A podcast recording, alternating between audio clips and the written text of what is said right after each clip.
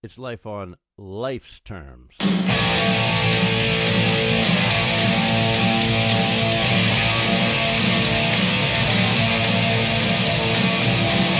don't you turn around and look at me? You may surprise yourself and like what you see. Okay, the Life on Life's Terms podcast. I'm Tom Robinson, and like I always say, we're not affiliated with any 12 step program. Um, I'd like to give a shout out to our uh, intro music, um, which is on the audio only, audio podcast only. That's uh, Last Stand, The Ballad of Quasi- Quasimodo, and who's the outro music again? Uh, it's uh, right hook, Right Hook, that's right. Right little Hook. right hook, uh, Vinnie Paz, uh, uh, solids in the hip hop game. Yeah. all right, All right, let's see. so we're Hi, Eric. coming to you from a New Way Recovery Center, Yeah, in Quincy, Mass. I'm Chris Mandeville. Um, yes, and like Tom said, we're at a New Way Recovery Center in Quincy, uh, and tonight we have Andrew, who I've asked to share with us. Yeah, he stepped up last minute. Props, big props. Yep. Excellent stuff. Um, everybody, you know, anybody wants to come on the podcast, let us know. Yeah, message us, um, whatever. You know, uh, somebody was talking about any ladies. We, we just had some ladies, but podcast audio version hasn't come out yet. Plus, they were talking about POC, which I didn't know what the hell that was until I figured it out. Light dawned on me, and I'm like, yeah, let's do it. Anybody, anybody wants What's to come POC? on. People of color. Gotcha. Nope. You know. Anybody that wants to come on, anyone. Yeah, come on. Um, we want treatment professionals. We want That's right. um, yeah. Al Anon, Yeah, Al Anon, people that may have lost somebody. adult children. Yeah. Uh, we want we want to cover all aspects, Yeah. you know, so that whoever sees this or watches this can get the help they need, Yeah, hopefully. get the, the most out of it. Yep. But uh, all right, so what the guest usually uh, tells their story or whatever, and we you know go back and forth and talk about this and that. There you go, All right. Teresa. I got my coffee. all right, so you can uh, let it rip. Stage, all Potato right. Chip. Sounds good. Potato chip, Um, potato chip. yeah. Name's Andrew. Um, I am 22 years old. I grew up in Attleboro, Massachusetts. And uh, let's see. So I grew up with um, a nice family. I had my mom, I had my dad, a dog, little sister. It was like the uh, the dream, you know, the American dream. The nice Leave, leave it to Beaver. Yeah, right.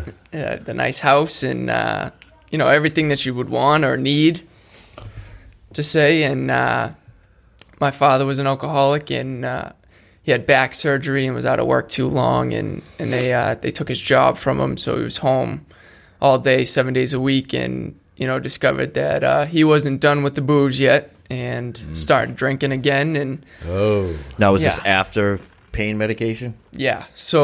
oh yeah. He went on the pain medication after the surgery. Yeah, see, I think that's why uh, you know I would never wanted to go like do the marijuana maintenance program or anything like that. You know what I mean? Because I was like, anything that's going to get me out of my mind could possibly lead me back down that road to my drug of choice, and you know that means death to me. I'm, Yeah. Same. I mean, my died a bunch. Of hats times. off to the people I know that have been able to do it. Yeah, Yeah, just very seriously. Very few. If they're happy, you know. Very few, but Yeah. most most of the people I know are of the hopeless variety and end up back where they started. yeah. So, Yeah.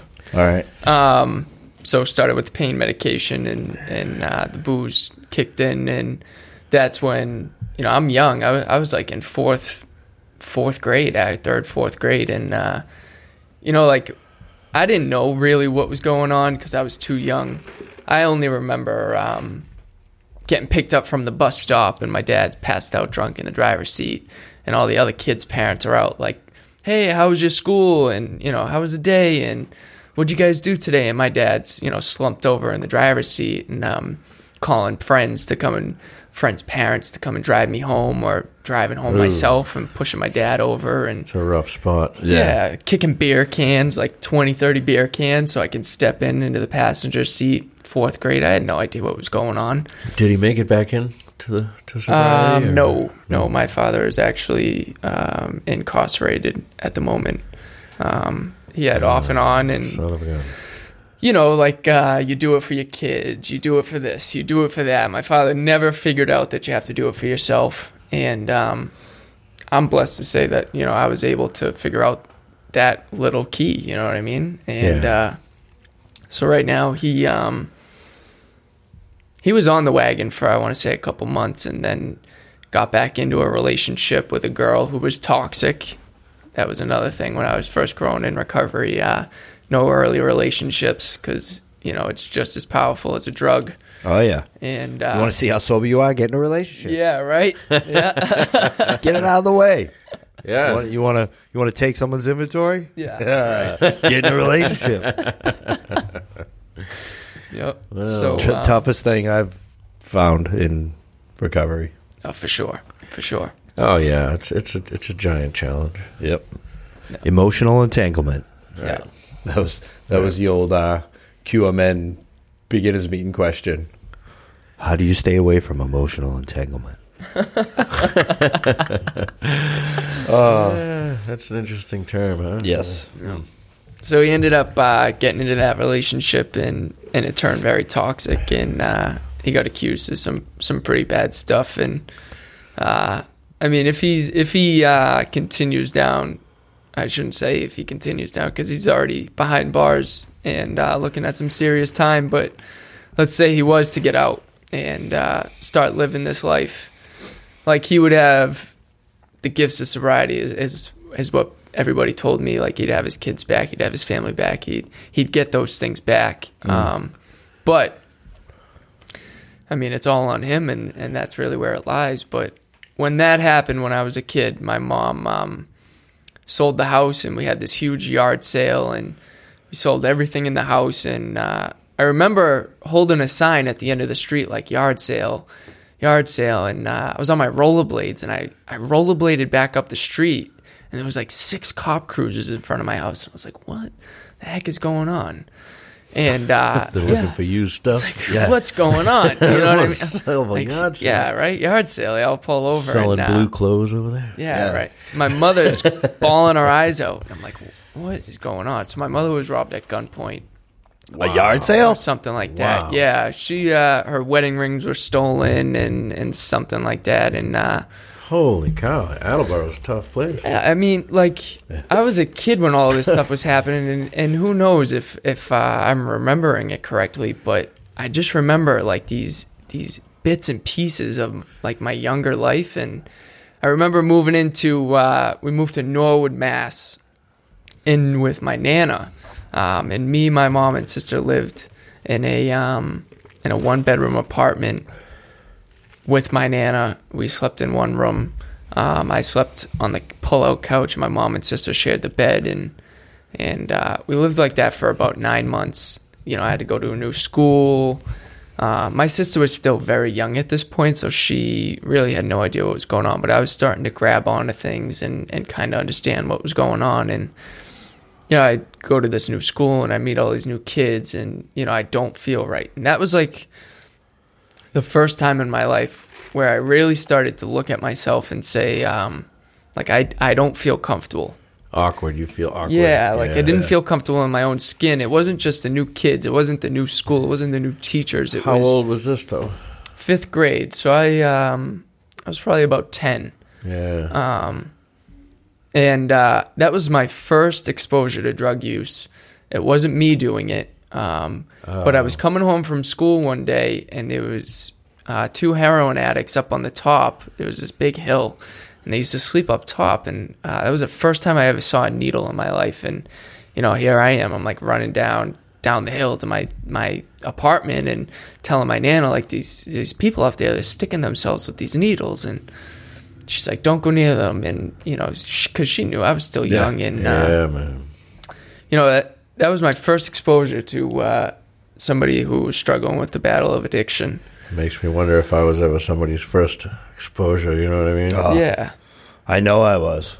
yeah. I remember being in Brockton, uh, uh, that park there. They call it Needle Park, and uh, we were you know, just over by the fence, hit, hitting, and uh, cops, cops pull up, took that set of works because they were illegal, just shoved it into the ground, all the way down into the ground. Yeah. It's like, pfft, Yep. I got nothing.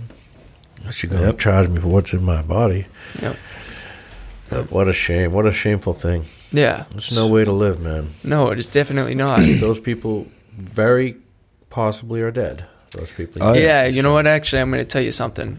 Um, and tell you a little little hope shot for everybody out there listening right now. And I finally got into recovery, and I uh, I went to a meeting in Norwood, Mass, and uh, I ended up running in. So the girl, it was a it was a couple, it was a boy and a girl, and the girl ended up dying of an overdose, but the guy actually got it, and I ran into him almost nine years later. I want to say I was 19, so it was about my second and a half, third year in recovery. Um, and I remember hearing his name, and I always remembered his name. Um, and I remember hearing his name in a meeting, and he came up and he got his like, I think it was his 90 day chip or something like that. And you know, I never approached the guy, I never said anything to him, but like I remember looking at him like, you were that guy that I saw when I was 10 years old, laying and sleeping on top of that hill, putting needles in his arm. Really? And- yeah, and so we got No up there, and he, you know, a couple weeks later, he ended up speaking, and um, Wow. like he told his story, and I wasn't obviously in his story, but like I remember him. He's like, "Yeah, so I lived on, um, God, New Words Garden. Is that the name? No, so it's an apartment complex in Norwood.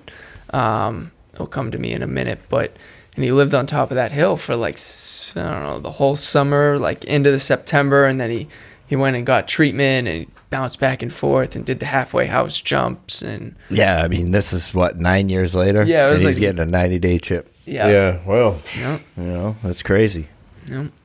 But um, so to bring it back to my story real quick. Um, we moved to Norwood, and you know I did about nine months lived there, and uh, I was on this ADHD medicine where like I wouldn't eat. I'm like I'm a skinny guy. I've always been a skinny guy, but um, like I would go days without eating on this medication, and and my mom would give me like two dollars every day for lunch money. I remember saving that lunch money. Um, and like this is where you know like looking back on it like sick thinking like even if i was hungry i was putting that two dollars away to save it so i could buy an xbox or a ps1 or a ps2 you know like Yeah. uh, like that's sick thinking like no i'm gonna starve myself because i want what i want when i want it and, I'll just go uh, home and eat something. yeah you know well, what i yeah. mean like it's sacrificing for what you want. Yeah. go all day, you know, to not eat. And uh, but uh, so we moved back to Attleboro. My mom uh, got back on her feet, and we moved into the projects in Attleboro. Um, and like right off the jump, I got in with the the bad kids who hung out in this complex, and uh, that's where my story started. At 11 years old, it was the first time I ever smoked weed, um, drinking, and uh, running amok with these kids and they were you know involved in in gang banging and and the whole nine yards and uh, you know I looked at these guys like they were much older than me as like idols and and I like looked up to them and um, like whatever you're gonna do I'm gonna do whatever you need me to do I'm gonna do um, I was afraid to say no to these guys Yeah, you just wanted to be. You wanted to, To fit, fit in. in, You wanted, yeah.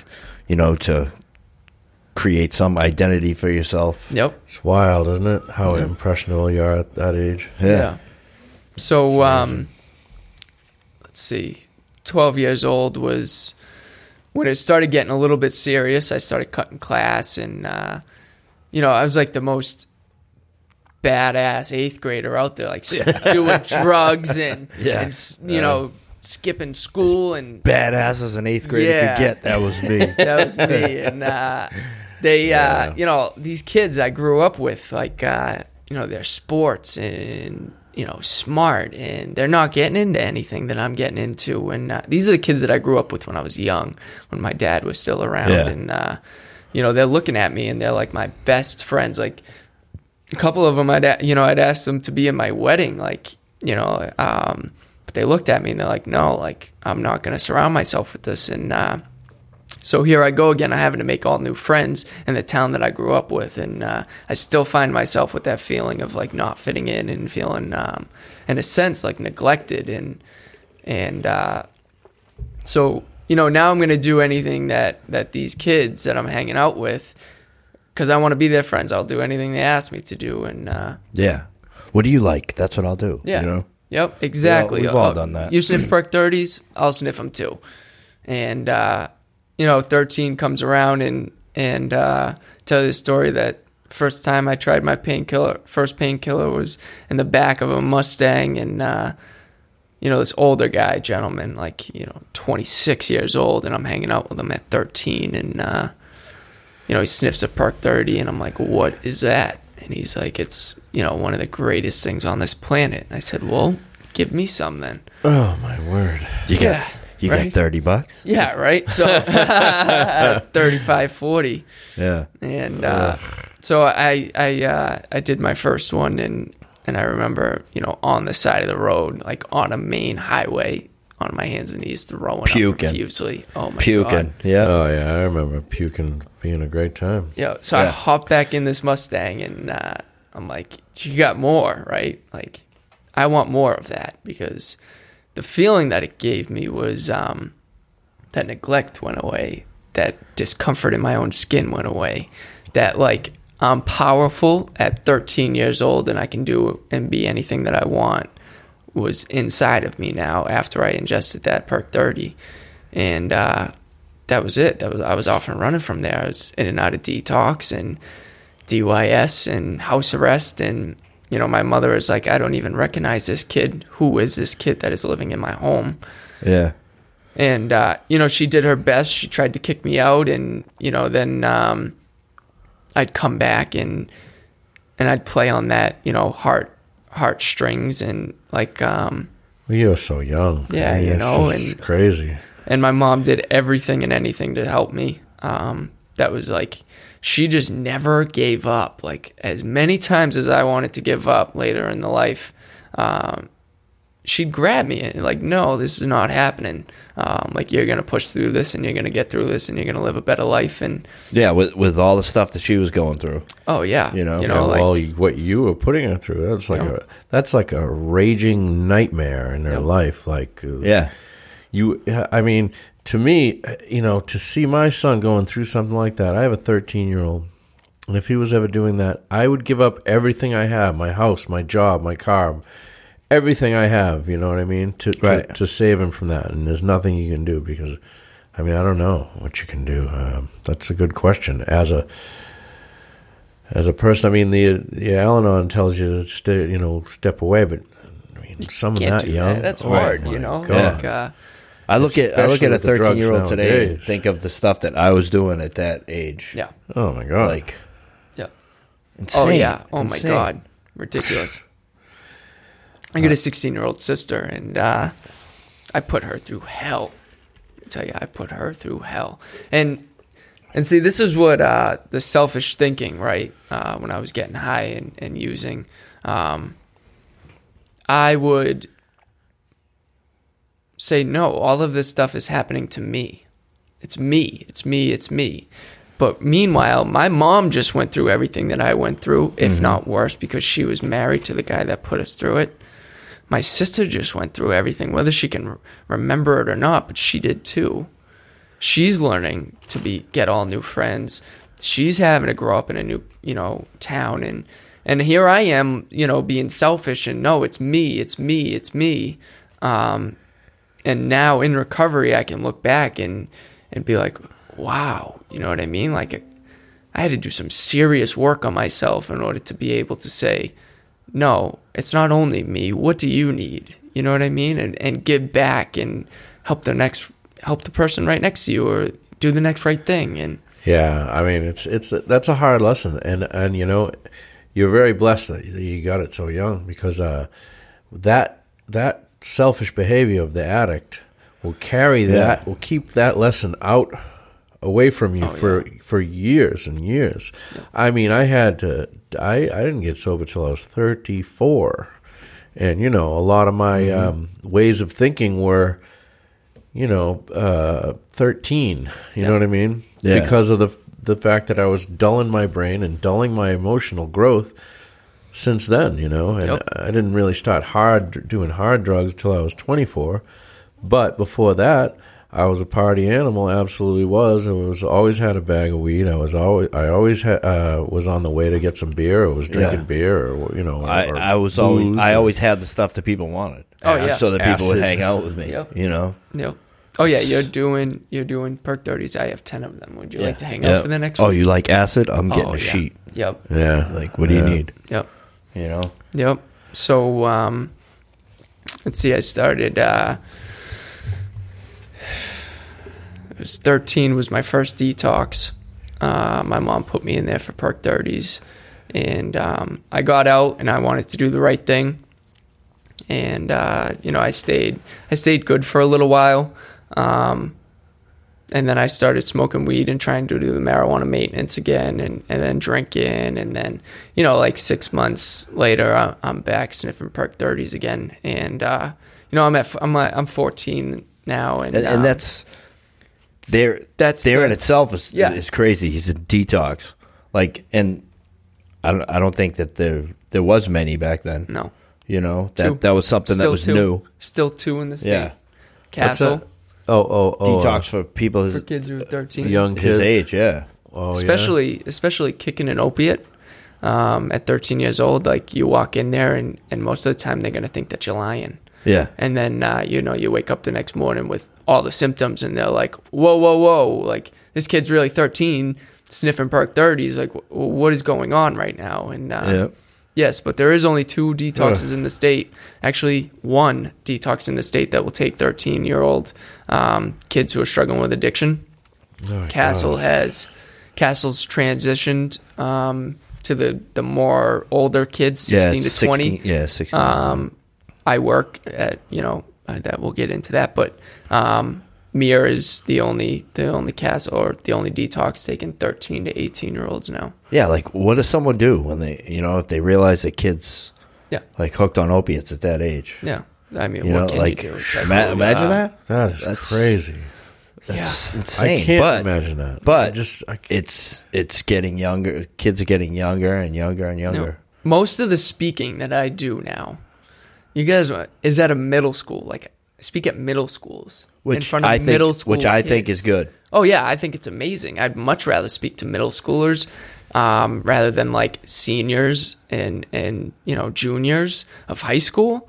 Don't get me wrong. I- I'll speak to anybody and I'll tell my story and and I'll try and help anybody. But getting it before it starts, Yeah, kind of giving them like a scary reality check um, and bursting that bubble, hopefully will make them realize like, okay, I need to do this, this, and this Yeah. in order to. but not- also letting them know, you know, what could happen. Oh, yeah. you know, they just think that what they're doing is innocent or silly or you know, Mm-hmm. like smoking a black and mild behind the school one Yeah. day. Yeah. yeah, Yep. you know, it, it can start as simple as that. Yep. You know, Yeah, well, you you latch on to that those things that you can do to to form some sort of uh, some sort of uh, identity for yourself. Like I remember at one point when I was in the eighth grade, I was like, you know, I'm just. I thought to myself, you know, I'm just too nice. I'm too nice of a guy. You know, I can't be looked at as too nice. I got to start swearing more. yeah. You know what I mean? Yeah, yeah,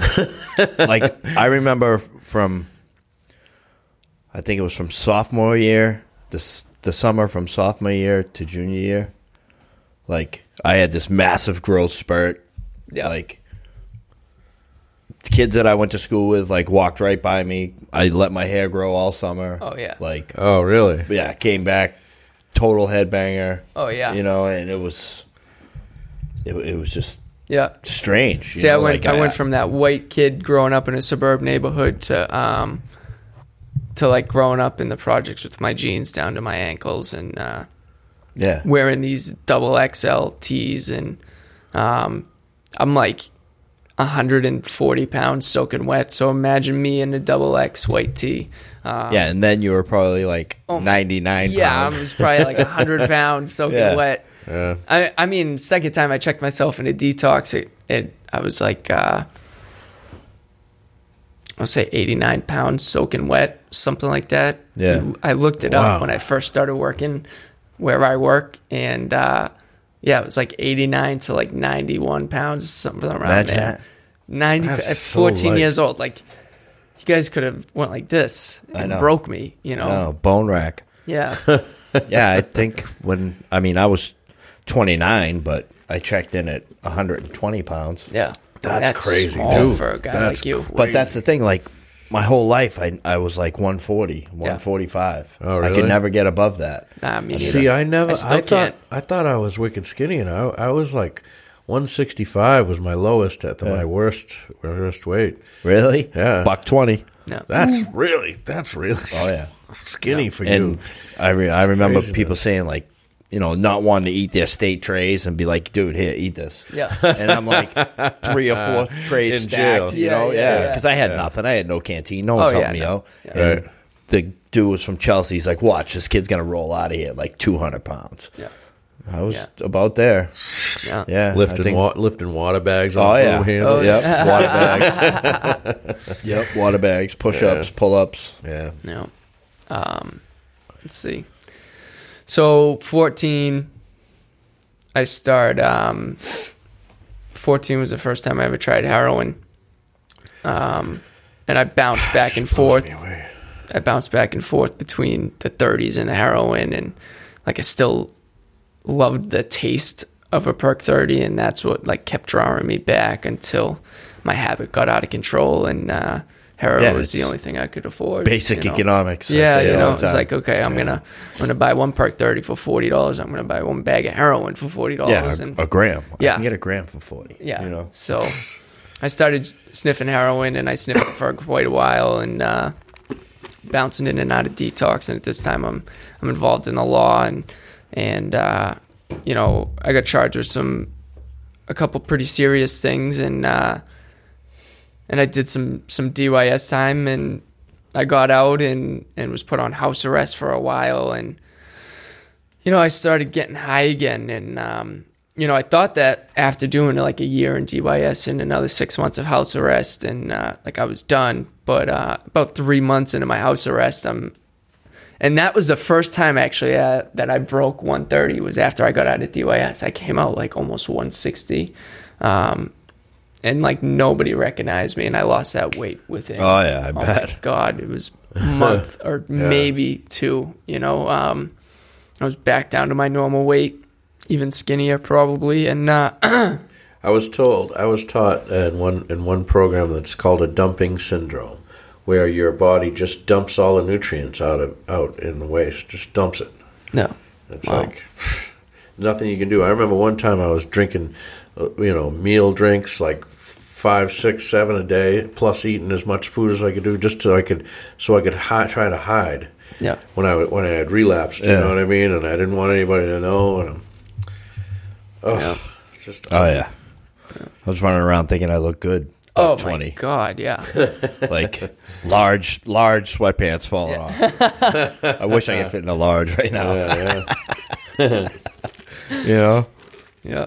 So um, I started. I got the bracelet off, and um, everything was pretty much cleared up. So now it's my my you know time to start running again. And um, I checked myself into detox. I think I got sectioned my third time, and um, I'm So you did you eight. did the ninety days on house arrest and then did the 90 just- days and then I, I took off after that Yeah. and uh, so I uh, my mom sectioned me oh, maybe a couple weeks after and uh, I go into detox and you know my habit wasn't screaming yet and um, I'm like no no I'm good I'm good telling them yeah yeah yeah I'll go to further treatment. Yeah yeah yeah. And at the last minute I back out. I'm like no I'm not going to further treatment. You guys can't force me. So my mom takes me home. And uh, I made a promise to a counselor at the CASTLE um, that if I came back again, that I would go to further treatment, and I was back within six days of leaving the third time. Yeah, and I I, know. walked in Once- that door. Once mom found out about the section, it was over.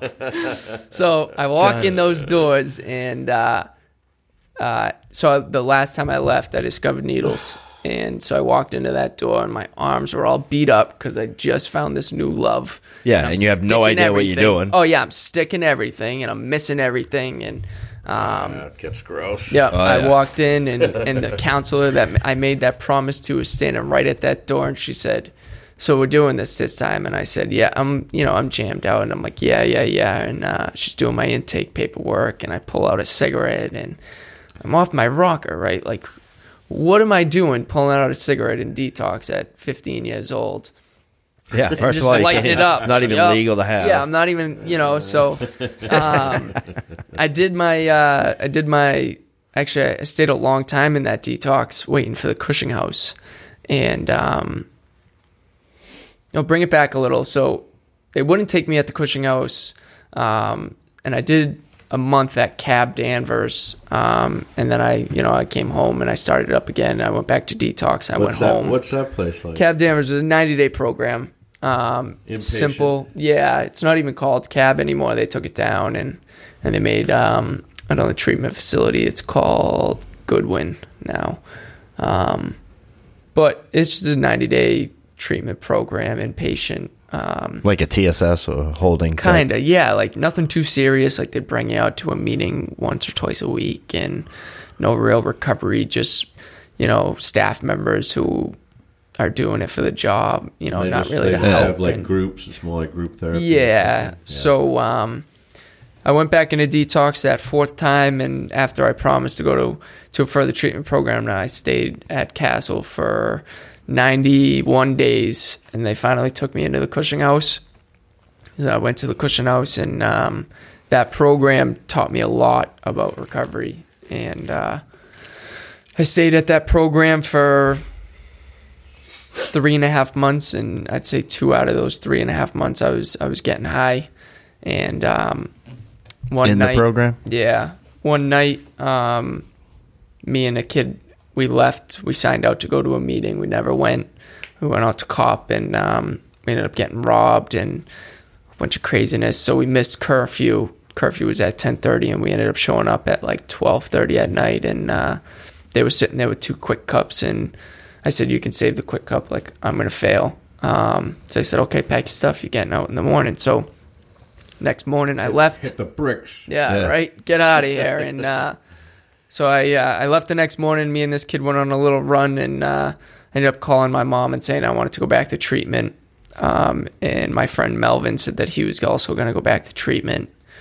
So I checked myself back in. I was at the hospital actually, and um, I'm running back and forth between the bathroom, getting high, and I end up catching a nod in the middle of the emergency room, and and uh, they searched me. They brought me into the room and told me to strip down. And I'll tell you a funny story. I uh, they shut the door and they said put the gurney on and lay everything out.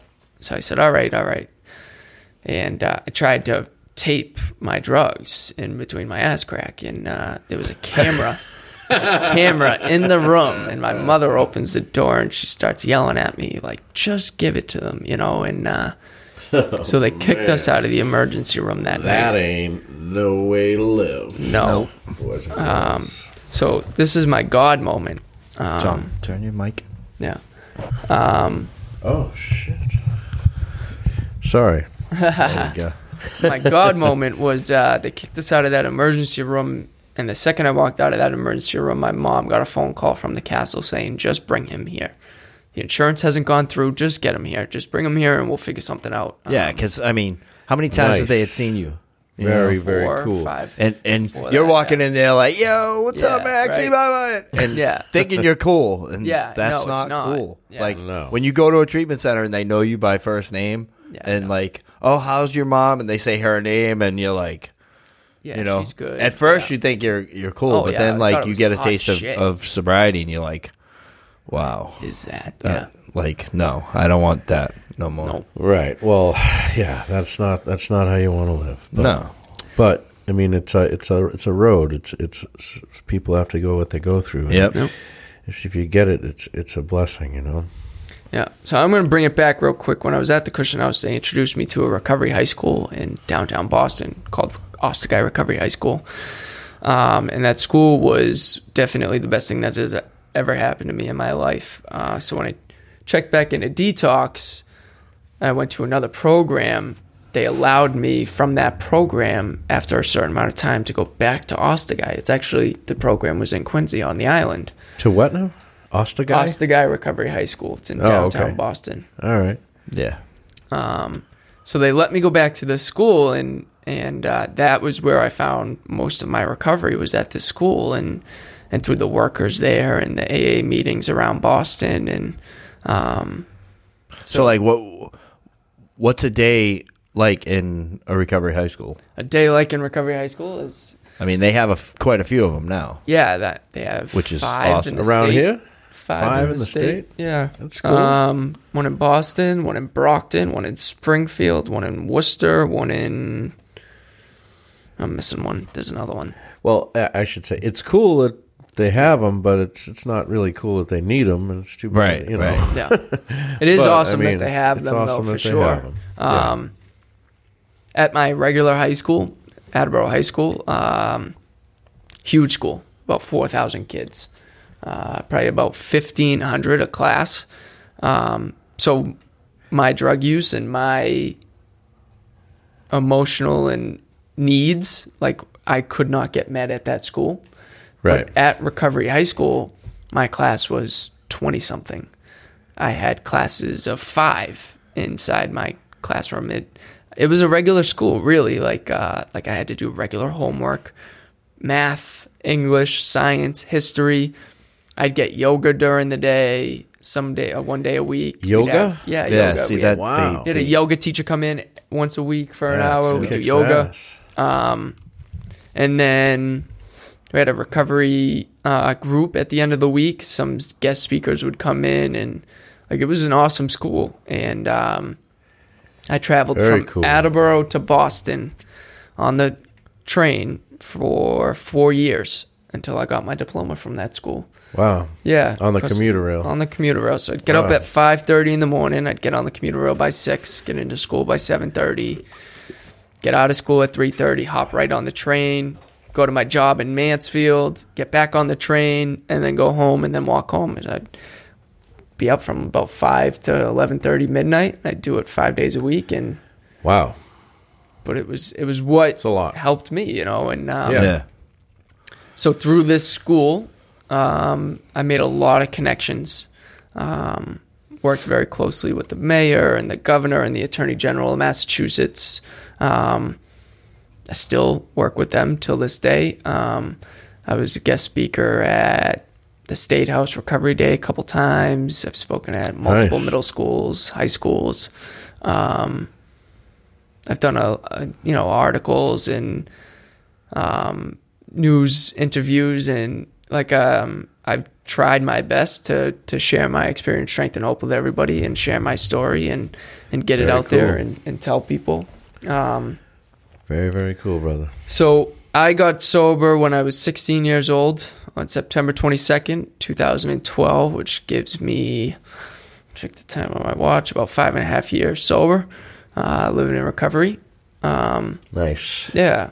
So I got sober at that program out on the island. Um, and I'm not going to bash this program by any means, but there was absolutely no recovery in this program.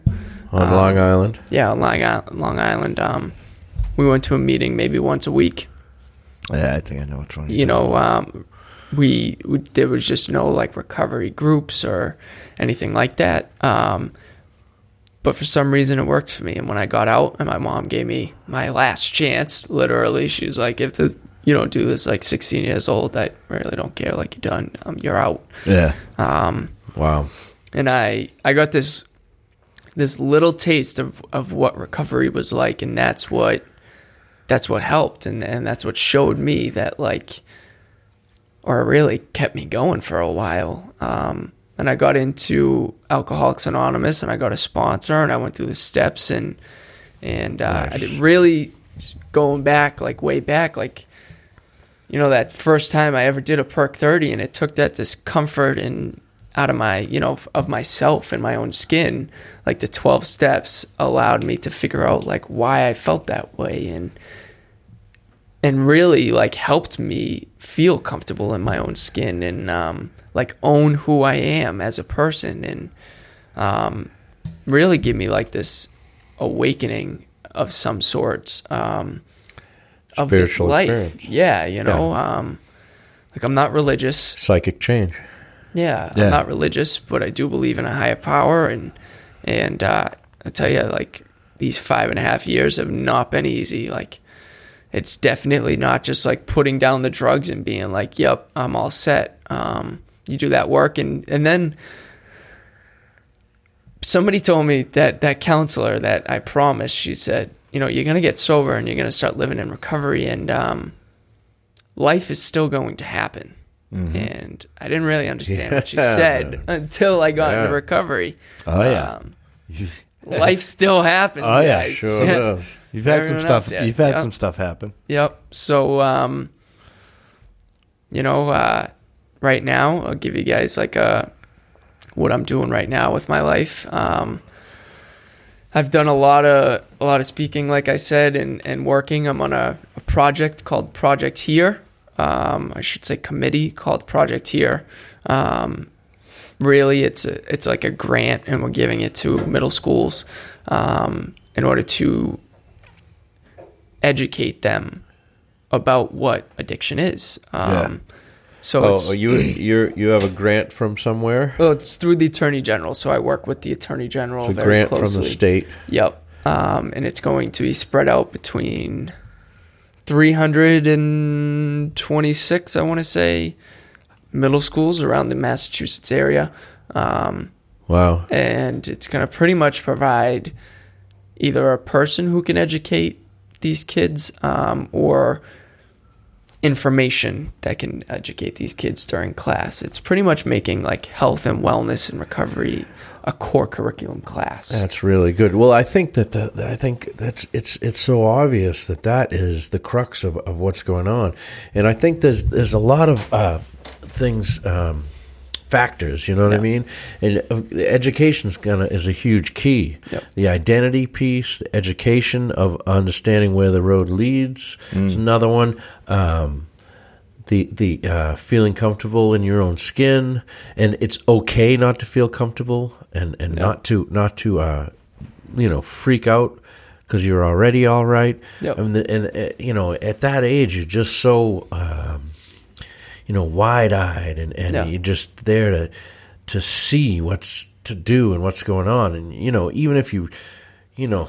Feel like you know something. You're half pretending like you know Yeah. what you're talking Yeah. about all the Oh, time. yeah, yeah. You know what I mean? And, and it's just and it's just you're so vulnerable and and that those are the people that really need the help um, there's there's some serious disconnects in this country i think especially because uh, you know our culture the way it is it's it's like um, you have to be this or be that Yeah. or you know or you know you show everybody shows their best foot forward and you think that you know you look out at the people on on Instagram or on uh, you know YouTube or something like that Yeah. and you don't see reality No. you don't no. see a full my person No, Nope. and you you you compare yourself to their best thing that they put forth Yeah. and, and you and, you- and you feel inadequate and how do you do how can you feel better and that's how you can get trapped into these um, these into doing you know using and, and all these Oh yeah, I mean paths. just I mean just just watch the news. Like the that designer Kate Spade, like Oh yeah. didn't have to worry about anything. No. Fifty five year old woman, what happened depressed, she hung herself. Yeah. But she had been she had been drinking for a while, yeah you know, and I'm just going off of what I read. But and her family had tried getting her treatment, but she was worried what people were going to think. Yeah. right You know, because she was I can- her public persona Yeah, Yeah. yeah. Yeah, like man. you know, like Kate Kate Spade, like they sell it everywhere. You know what I mean? Like Oh, purses, yeah. Oh yeah. friggin' wristlets, all that stuff. But this woman, afraid to get treatment because of what people will say about her, yeah man uh, you know, hangs herself. The delusion, the delusion that that um, that comes with, uh, you know, because I mean, obviously you- you're looking for the dopamine rush too. Yeah. right. It's chemical. Everybody likes dopamine. Yeah. You know, eating something fantastic, sex. You know, accomplishing something real. You Yeah. know what I mean? Dopamine. That's like the the pleasure, the reward the center, yeah. reward Yep. pleasure uh, chemical. It goes off in your brain, and you can do that by going down the street and giving this dude thirty bucks. You know what I mean? Yeah. I don't have to do shit. I don't have to think about nothing, and it's reliable every time. And uh, and that's that's the other thing you got to fight against. That's what the education I think will do for kids. You know, look out because Mm-hmm. what happens is you keep going down to the guy down the corner and you're living under a bridge and you're getting arrested. Oh, yeah. And- well, that's and and also you know what happens if if everything was legal, right? Yeah. There's no threat of arrest. I, I, I think the threat of arrest was a big part of me getting sober because I Same didn't here. want to live that way. Yeah. You know what I mean? And that that was a I don't know if that's a good thing either. Yeah, and, and, like my group used to go on commitments where he was, and like I had met him when he was young over there. Oh, really? Yeah, and uh, like when I when I shared in there, like I didn't pull no punches. It was like, No. like some of you may not make it. You know, some of you females may end up a prostitute. Some of you guys might be living under a bridge, and Yep. they're looking at me like, What "What is going on?" What do you mean?" No, Yeah. that's, reality. What happened? That's what You know could what I mean? happen when I to you. when I bring my story real quick, uh, full round, I now work at that program that I intended attended six times uh, yeah, as an addict. Yeah, man. That's and cool. uh, That's so I now, cool. yeah, I I, uh, I now work there, and right now, um, but when I first started working there, and I was bringing in these commitments, and uh, I'm like, don't hold back, please, because you'd have some Yeah. some people come in, and um, they'd say, you know, I I drank, and you know, my life got really unmanageable, but you know, I'm I'm here, and it's like, then I've had some guys come in and and go like way over the top, and it's like, okay, well, you got to find that happy medium, but Yeah. like Chris comes in, he's like, no, like I'm gonna be dead serious with you guys. Like some of you guys are not gonna make it. Some of you girls are going to be prostitutes if you keep going down this path. Like, Yeah. um, and really get real with them because with me, if somebody came in and was just like, oh, you're gonna be all right, I'd Yeah. be like, you're giving me the green light. yeah, You're giving me the All right, green what light, can I get You know? from this person? Yeah. So that's what I always was taught. You can't coddle an addict. Yep. But I mean, And- for for these kids, it must be good for them to see someone Yeah. in their age group, Right. Who's or done this. closer anyway, Yeah. yeah. who's done this and who's made it through it and is on the other side. Oh yeah, you know, and even like with the age change, it's crazy. Yeah. 16 to 20. Some kids come in 19, 20 years old. I'm two years older than them, and I'm sitting there and I'm telling them when they can go to the bathroom and when Yeah. they can do this or what group they're supposed to be in, and um, and they're like, "You're only two years older than me," and I'm like, "No, but I've earned the right to wear this badge." You know what I mean? Like, if you want to be where I'm sitting on the other side of things, like, put the drugs down and do some work on Yeah. yourself. Oh, I'd call them out for like writing shit in the bathroom walls. I'd be like, Yep. "Who's a dick that is writing on the walls in the bathroom?" Like honestly, Yeah. like would you do that at your house? Yeah. No. These people are like these people are here to help you, and you guys are like writing crap on the bathroom walls about each other. Like, Yeah. you know, tell you guys a funny story real quick. They uh there was a kid there and he drew these three dicks on the bathroom stall and I swear to God they were like gigantic dicks. One of them one of them was a tall skinny one and that was me. Another one was like a small fat one and that was another coworker of mine and another one was just like a solid big huge dick and that was another coworker and it was like how if how much we are a dick to them while we're working. You know what I mean? So like I was a skinny, small yeah. dick. I'm but I mean, that's that's You know, their level. That's yeah, you know what I mean? like 19 years old, someone's doing that, and it's like, how old are you really? right, right. What are the drugs really doing? How old are you really? You're 19 years old, but you're drawing dicks on the bathroom stall. So I'm going to put you around 12, 13. Yeah, Right. Exactly. When uh, when when I when we were in the on the in the program we me and Chris went to, it was called Project Turnabout, and uh, it was a, a a therapeutic community. So the residents who have been there for a long time would um, basically take care of discipline and problems in the house, and you would Yep. call a, what was called a house meeting, get all the residents in the same room, and the senior residents would be sitting up front, and they'd be reading the riot act about this stuff, and so I remember periodically there would always be a house meeting about people taking a shit in the bathroom and not cleaning it up properly, making a mess in the toilet, whatever. yeah. And uh, so they, so I was on re-entry, which means like I'm working and I'm not really involved in the house too much. But I sat in on this house meeting and and I couldn't help myself because I had already been to the same type of meeting like three times. Yeah, right. you know, right. with different groups of people uh, in the house as I was there for nine months, and uh, and so I'm like, you guys are shitting on the house. This is bullshit. yeah. You think I'm shitting you? I have no clue. what's Nobody going even on. picked up Yeah. on it. Everyone's like dead serious. I'm like, Come on. crack a joke. Crack a joke. Yeah. That's uh, funny. but yeah, it's it's you know I'm I'm glad to hear that you know they're doing stuff because I mean I I get I get young kids you Yeah. know and if this if this thing is genetic then you know they're more apt to become addicts than you know Yeah. someone else that And- they're in class with you know what I mean Yeah. it's In my path, I, uh, I had a daughter. She's 15 months old. So, yeah you're Oh, a dad wow. now yep, Cool. I'm a dad now, 22 years old, and uh, Hey, that's not necessarily bad. no, thing. it's definitely Nope. not. She's a she's a blessing, guys. I'll tell you Fantastic. that. You know what I mean? Um, I don't see her too often because uh, her and her mom live in Virginia. But Oh, when no I do, uh, she is the funniest and cutest little ch- beautiful. funny girl in the So world. things are going You have to show okay the with that? Yeah. Yeah. yeah, Things are yeah there she is Very cool. things are doing all right. Very cool. Uh, working stuff out, figuring making it it work making it work. yeah Because that can be very gotta do. difficult Yep, yeah that's what you got to Dude, do. uh, my my son was uh, nine months or something like that when I got sober. He's thirteen now, um, and uh, he's going into Votech next year. That's awesome. nice Well, it's a big change. You know, he doesn't have really friends in his high school now.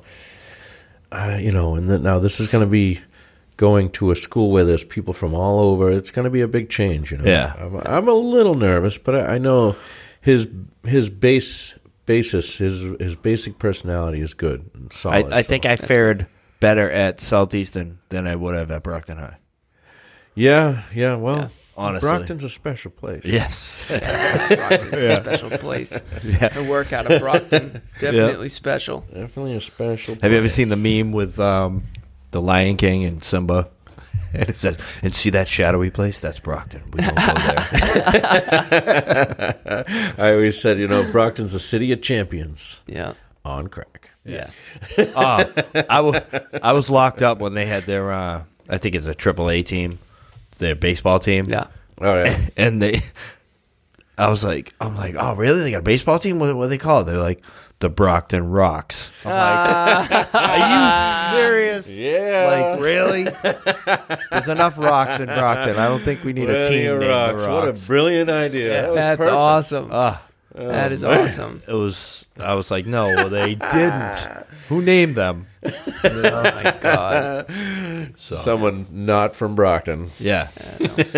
so I mean, you know, you're a, you're a power of example to a lot of young kids out there. And, Yeah, um, congrats. That's fantastic. you know, thank like you for doing to, that. to be 22 and have five and a half years of sobriety. That's My, that's fantastic. pretty impressive. You know, and, I couldn't even believe it when I got that five year chip. It's funny because um on and this sounds very weird, but um like I I really didn't like I had so much going on. I I like really didn't I just was living life. Like I didn't even realize I was coming up on five years and uh you know, got so close that like I didn't plan my anniversary and somebody to give me my chip and um, a friend of mine, an intern that that worked at the school, um, saying no names, that you know she reached out to me and asked me to come speak at Banyan Treatment Center.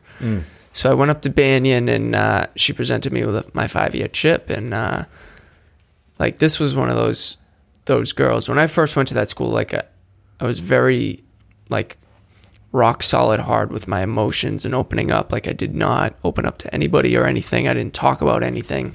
Um, when you when you were still when I- using. stuff? no, it was early, early recovery, Early and I didn't really know yeah. what to do with these emotions and who to tell about or talk about or full of fear. yeah, you know what I mean. yeah. And uh, she was the first person to ever break through to me, um, and the first person to get me to open up about something small, you know. But that something small turned into something big, and then uh, Oh yeah, you dip your toe. Yeah. Yeah. It was Next like, thing you what- know, you're diving off. yeah, you know, I'm like, Yeah. I'm like, A what? swan dive. I want to see your facial expressions when you tell me that, uh, or when I tell you that I did this horrible thing. And when she sat there and she looked at me with a straight face, like, yeah, I've heard, like, I mean, I've heard worse than that. Like, you're not scaring me, Right. or I'm not judging you, or I was Right. like, well, let me tell you about this and this and this and this and this. You know, like, uh, I just, I, I wanted to tell somebody, and uh, I mean, later in my recovery, I was telling my sponsor, and I was doing that work. But early, early recovery, um, I had Yeah, so much emotion. I didn't know. I had no idea. I was mad. I was angry. I was sad. I, all within hours. You know what I mean? Yep. And uh, Right. I didn't know what to do, and, and uh, the best thing for me was really just kind of laying it out, like what was going on in my head, as crazy or as insane it might sound. Telling another human being, I still told it to somebody, and uh, that weight that gets lifted off your shoulders oh, yeah. is, is Oh, yeah. huge. You know what I mean? If dude, if the world could see like what's projected in my head, like if if my thoughts got projected like on a screen. Oh my god! I'd probably be doing time, dude. Yeah, you know, honestly. Yeah, I don't know. But uh, yeah, man, it's some good stuff. Uh, Yeah. You know, you staying active um, no, with with uh, recovery and, and like I I've met a lot of people that work in in treatment, and you know, a lot of them like use their treatment as, As their recovery. as their recovery, and it's not the same thing. No, and You know? uh, I've I've had a lot of people who I've worked with who um, who are in recovery and and um, or I shouldn't even say people I just worked with, but people who I knew um, who worked in treatment and and ended up, you know, it's a lot. Yeah. It's a lot to work in treatment and recover early recovery, late recovery, any recovery. It's Yeah. very hard to work in treatment with these addicts. Um, and like you would think that like seeing somebody come in so sick and suffering would like turn you away from it. But it doesn't. And it's not that like it's like, oh, I want to go out there and do this again or I have another run in me. It's just the emotional toll that it takes on you. Yeah, and you're not you're not paying Yeah. attention to how Yep. you feel and, and Yeah. what's going on. Yeah. It's an old pathway that's still there. It just hasn't Yeah. been traveled down in a Yep. while. The groove is still there. You know what I mean? I, I I feel that. Like I when I think back of how to how um, in the grip I was and how strong it was, I can feel that that groove, that pathway, that that just like reaction without stopping and pausing and thinking about Oh, it, yeah. just going to use and just Yeah. it's just a um, it's so insidious. It's so uh, strong, It's it's sneaky. sneaky, is, and you know. uh, Yeah, before you even know it. Yeah. yeah, Right yeah because it's not like uh, let me let me ta think about the pros and cons here. Let me, let me Yeah, no. write something down, or maybe I'll call a few people and talk talk myself Yeah. into it, and then I'll go use. Yeah. No, it's like use. Yep. Dopamine. Going back to that dopamine. Yep. You know? Just go get that dopamine rush. yeah, finding something else was a huge part of my recovery too. Find that Yeah, dopamine I think somewhere we're uh, else. I think we're about there. Oh yeah, Yeah. oh yeah. Wow. Goes pretty it quick. happens Yeah, it does. Wow. it? This is a very enjoyable thing to do. Uh, hopefully, we're getting better and better at it all the time. Yep.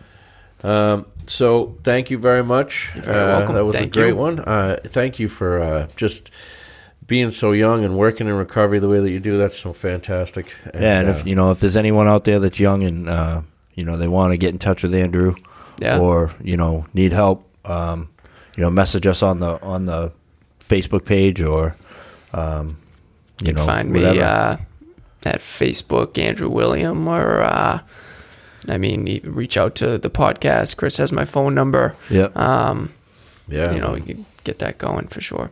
Yeah, parents like Yeah. it doesn't matter anybody. Yep. Right. So it's lolterms.com. That's our site, lolterms.com. It's uh, Life on Life's Terms podcast is the Facebook group. And uh, we're on Google Play. We're on iTunes podcast. Um, please support. You know, we're, we're, we're trying here. Yep, just trying Yeah. to do our part. Trying to do our part. All right. So that's going to be a wrap. All We went. Thank you. Thanks, guys. Thank Peace. you. Peace. I live